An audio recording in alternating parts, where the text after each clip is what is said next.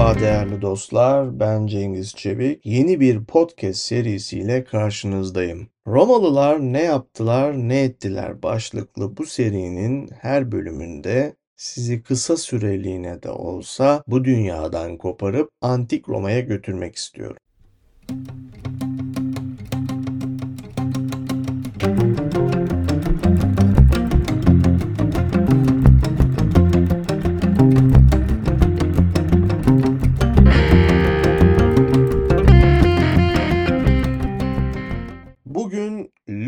Lucius Aemilius Paulus Macedonicus'tan bahsedeceğiz. Paulus milattan önce 229'da doğdu ve milattan önce 160'da öldü. Onunla ilgili bilgilere geçmeden önce Paulus yani 2 L ile yazılan bu isimle ilgili kısa bir bilgi aktarmak istiyorum. Paulus yani 2 L ile ve Paulus tek L ile bu isimler birçok Gens'te kullanılan bir Roma soyadıdır. Ancak en çok Aemilia gensinden bir ailenin adı olarak bilinir. Bugün bahsedeceğimiz Paulus Macedonicus da yine bu aileye mensup. Bu isim başlangıçta çift L ile yazılmış gibi görünüyor. Paulus olarak. Cumhuriyet dönemi sikkelerinde ve daha önceki yazıtlarda da bu şekilde yazılmıştır. Ancak imparatorluk paralarında Paulo parasında olduğu gibi ve daha sonraki yazıtlarda sözcüğün tek L ile yazıldığını görüyoruz. Paulus da yani tek L ile yazılışı da Yunan yazarlar tarafından kullanılan biçimidir. Gelelim Lucius Aemilius Paulus Macedonicus'a. E, Pydna'da Makedonlara karşı kazandığı zaferle 3. Makedonya Savaşı'nı yani M.Ö. 171 ile 168 yılları arasında süren bu savaşı sona erdiren Romalı komutan olarak biliniyor daha çok.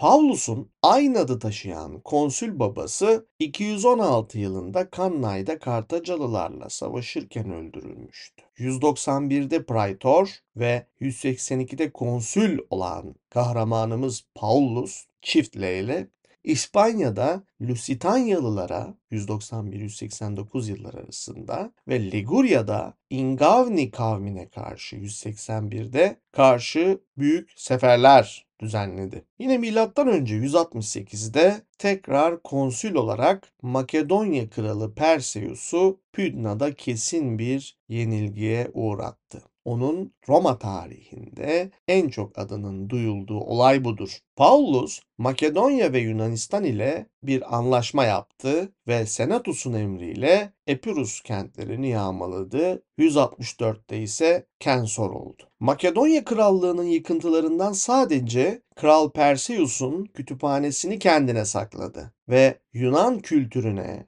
özellikle de yazılı kültürüne çok değer veren birisiydi. Nitekim e, oğlu olan Publius Cornelius Scipio Aemilianus'a Makedonya'dan getirdiği kütüphanedeki veya kitaplıktaki kitapları aktarmış ve aynı oğlu o Scipio Aemilianus okuduğu o kitaplarla kendi entelektüel çevresini oluşturarak hem Latin edebiyatının hem de e, Yunan kültürünün beslediği entelektüel Roma düşüncesinin oluşmasını sağlamıştır. Scipio çevresi diye bildiğimiz edebiyat tarihinin bu önemli grubu belki de Latin edebiyatının e, Yunan örnekliğinde en önemli gelişim basamağı olmuştur. Tekrar Paulus'a dönersek, Paulus'un dört oğlu vardı. Büyük olan ikisinin yok olmanın eşindeki soylu aileler tarafından evlat edinilmesine izin verdi. En büyüğü Quintus Fabius Maximus Aemilianus oldu.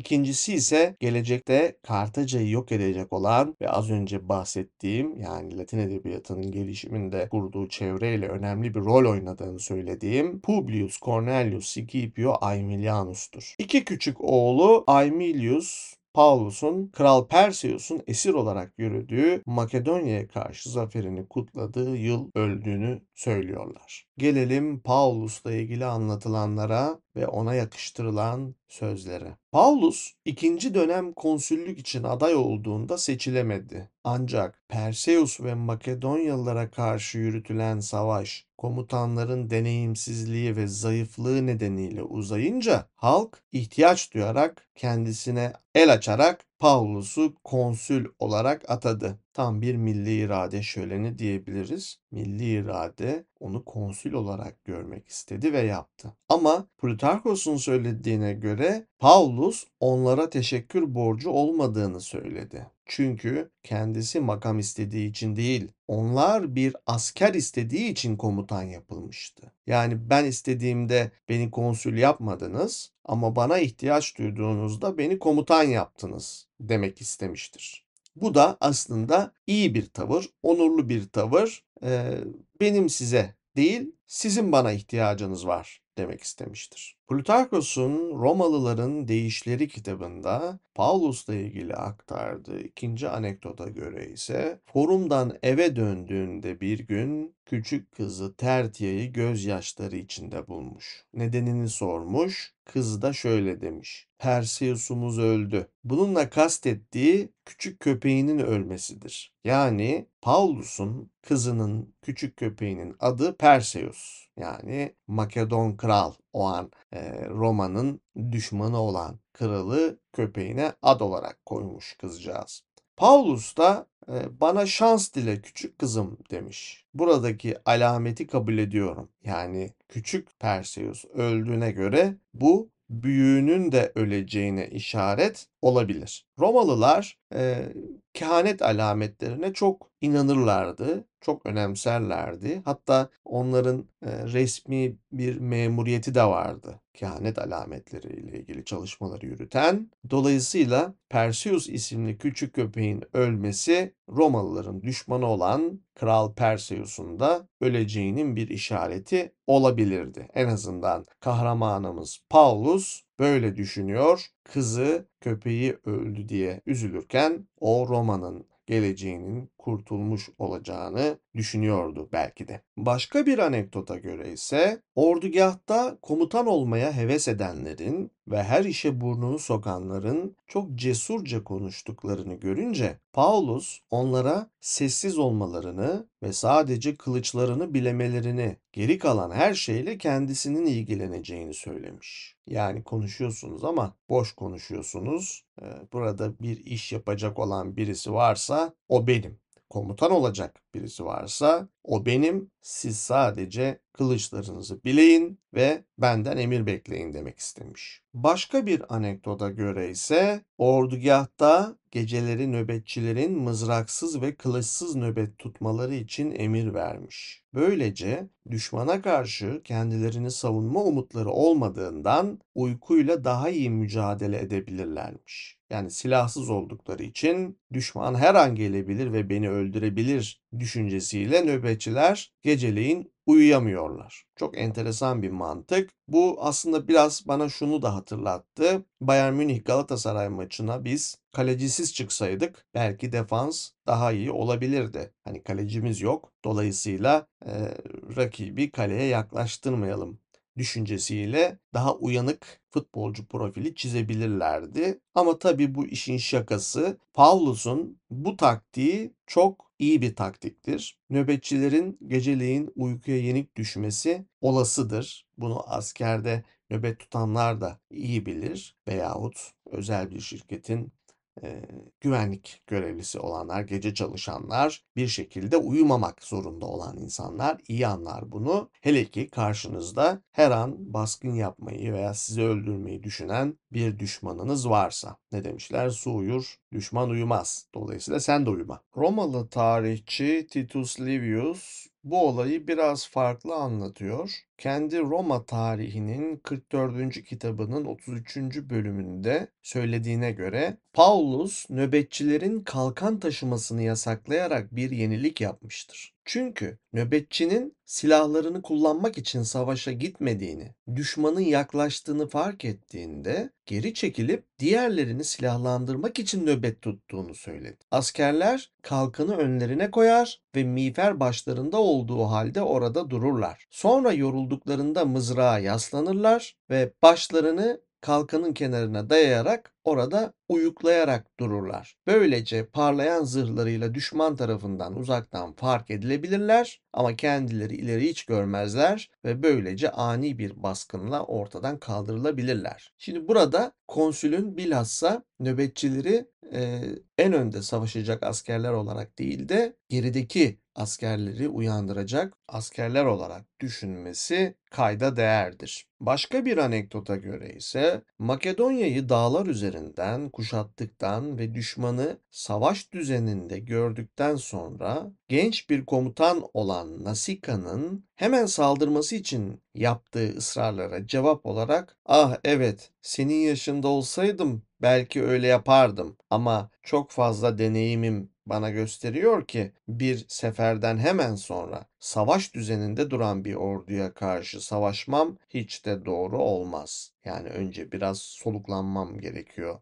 Ordumun da dinlenmesi gerekiyor demiştir. Aslında bu koştur koştur iş yapılmaması gerektiğine ilişkin önemli bir ders içeriyor bana kalırsa. Yani bugünün insanlarına da bir takım dersler içeren sayısız Romalı anekdotundan birisi bu da. Ayrıca Nasika'nın genç bir komutan olarak atak bir e, karakteri sergilediğini, dolayısıyla burada Romalı ağırbaşlılığının da öne çıktığını görüyoruz. Bu anekdotun e, önemli mesajlarından birisi de budur deneyim bize sakin ve dikkatli adım atmamızı söylüyor. Başka bir anekdota göre ise Perseus'u yenilgiye uğrattıktan sonra zaferi kutlamak için eğlenceler düzenlerken düşman için en korkunç orduyu ve dostlar için en hoş partiyi oluşturmanın aynı ustalığın bir parçası olduğunu söylemiş. Bu bana Amerika Birleşik Devletleri'ndeki ofis partileriyle ilgili olan şakaları hatırlattı. Bunlardan biri şudur. Ofis partisi almadığın prim değerinde olan içkileri içmek için büyük bir fırsattır. Başka biri de şudur. Ofis partisi birkaç metre uzağında olmasına rağmen sürekli e-mailleştiğin kişilerle buluşmak için iyi bir fırsattır. Yani başarılı askerler gibi başarılı çalışanların da ödüllendirilmesi gerek. Bunun için fırsat yaratmak da patronun veya Paulus gibi komutanların işidir. Bir de ofiste doğum günü partileri vardır ki ondan hiç bahsetmek istemiyorum. Çünkü orada insanlık kaybediliyor sanki. İnsan kendisini gün sonunda yenilmiş Makedonya kralı Perseus gibi hisseder. Kutlanan senin doğum günün olsa bile. Başka bir anekdota göre ise Paulus savaş ganimetinden kendisi için hiçbir şey almamış. Sadece damadı Tubero'ya üstün cesaretinin bir karşılığı olarak gümüş bir kadeh vermiş. Derler ki bu aileye giren ilk gümüş parça buymuş. Ne kadar da alçak gönüllü bir aile. Paulus ve ailesinin günümüz Türkiye'sinden öğrenecek çok şeyi var bence. Altın varaklı mobilya takımları ve salon takımları elbette. Çünkü misafir geldiğinde oraya oturur. E, bu şekilde gösteriş yapmayı bizden öğrenebilirler. Gösteriş konusunda Romalılara öğretecek bir şeylerimizin olması beni şaşırtıyor açıkçası. Şaka bir yana Roma tarihinde gösterişsizlik kadar gösterişe de yer vardır. Dolayısıyla her toplum gibi iyi ve kötü örnekleri bünyesinde barındırır Roma toplumu. Paulus'un oğullarını kaybetmesiyle ilgili de bir anekdot vardır. Dört erkek çocuğundan ikisini evlatlık olarak başkalarına verdi demiştik daha önce de. Evde kalan iki çocuğundan birisi zaferden beş gün önce 14 yaşındayken, diğeri ise zaferden 5 gün sonra 12 yaşındayken ölmüş. Dışarı çıktığında ve halk ona merhamet ve e, başsağlığı dileklerini ilettiğinde artık kendisinin ülkesi hakkında hiçbir korkusu ya da endişesi olmadığını söylemiş. Çünkü Fortuna'nın yani talihin tüm iyi e, hediyelerinin cezasını kendi evine yüklediğini ve bunu herkes adına kabul ettiğini söylemiş. Romalılar talihe inanırlardı. Talihin gözü kördür derler. Fortuna caeca est. Bu ne demektir? Bu şu demektir aslında. Talih verirken de alırken de gözü kör olarak verir ve alır. Dolayısıyla bugün mutlusunuz diye çok sevinmeyeceksiniz veya bugün elinizde avucunuzda çok fazla şey var diye çok sevinmeyeceksiniz. Çünkü yarın onları kaybedebilirsiniz. Tam tersi de geçerli. Bugün elinizde avucunuzda hiçbir şey yoktur ama yarın eliniz avucunuz dolabilir. Talih bugün sizin elinizde olmayan şeyleri size verebilir. Ama yine sevinmeyin çünkü bir gün onları kaybedebilirsiniz. Çünkü talihin gözü kördür. Kime verdiğini ve kimden aldığını görmez. Ayrıca çok fazla gülersen ağlarsın türünde bir halk sözü de vardır bizim topraklarda. Dolayısıyla her ne kadar savaşta bir zafer kazandıysa Roma ordusu. O ordunun başındaki adam iki çocuğunu zaferden hemen önce ve hemen sonra kaybederek onun bedelini şahsen ödemiştir. Yani talihin nezdinde hiçbir başarı cezasız kalmaz. Çok üzülmeyin, çok sevinmeyin.